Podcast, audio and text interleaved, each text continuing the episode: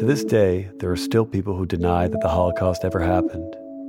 The Nazis themselves also tried to erase the traces of their crimes to avoid being taken to trial. It was the reason they blew up the gas chambers in Auschwitz.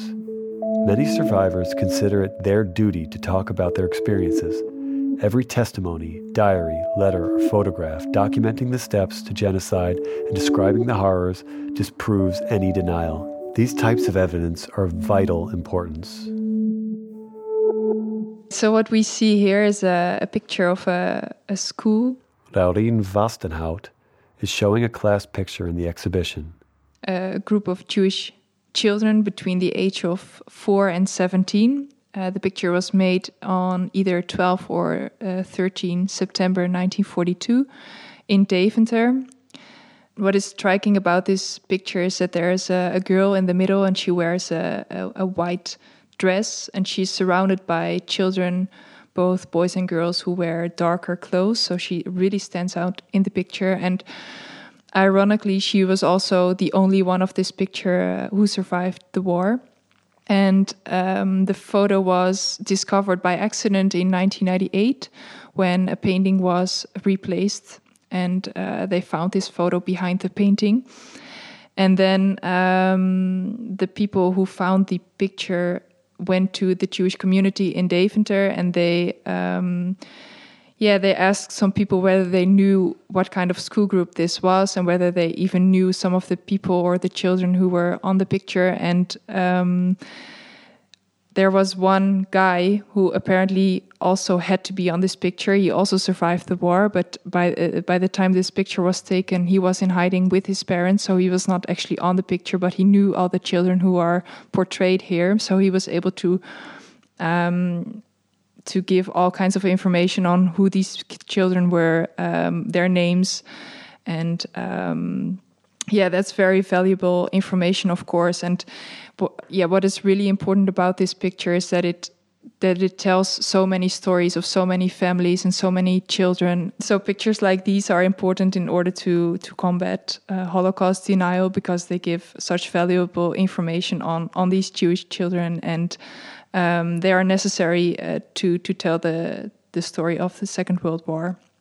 And the girl in the middle is actually named uh, Felice Polak, and she went into hiding both with her parents and uh, and her brother. Esther Wenger was born in Cologne, Germany, but in 1939 she fled to the Netherlands with her family. She survived the war, and in the interview project, at the end of her testimony, she explains why she wanted to talk about her memories.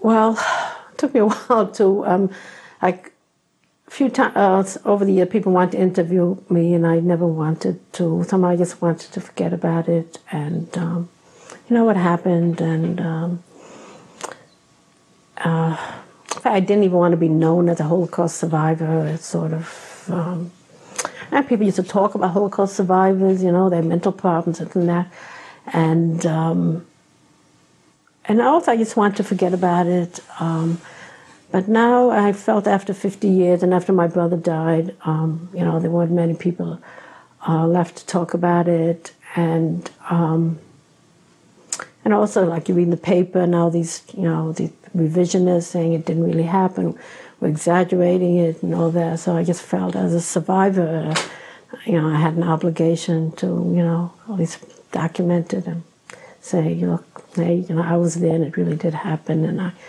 have, you know, this big family, and I have hardly any relatives. And, um, you know, like my father was one of 13, and only two survived, and one never got married, and, you know, and died shortly after the war. And, uh, and my mother was, um, I was one of five, and uh, her brother died, and my mother died. Um, and uh, you know, and countless other people. I'm sure there are plenty of families who died who nobody even remembers them because whole families, you know, were completely destroyed.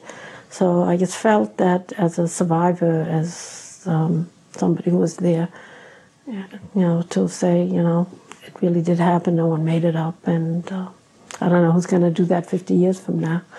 But I figured, oh, well, I'm still alive and not senile. I hope. you know, I should at least, um, you know, say what happened and um, you know, try to you know give an accurate description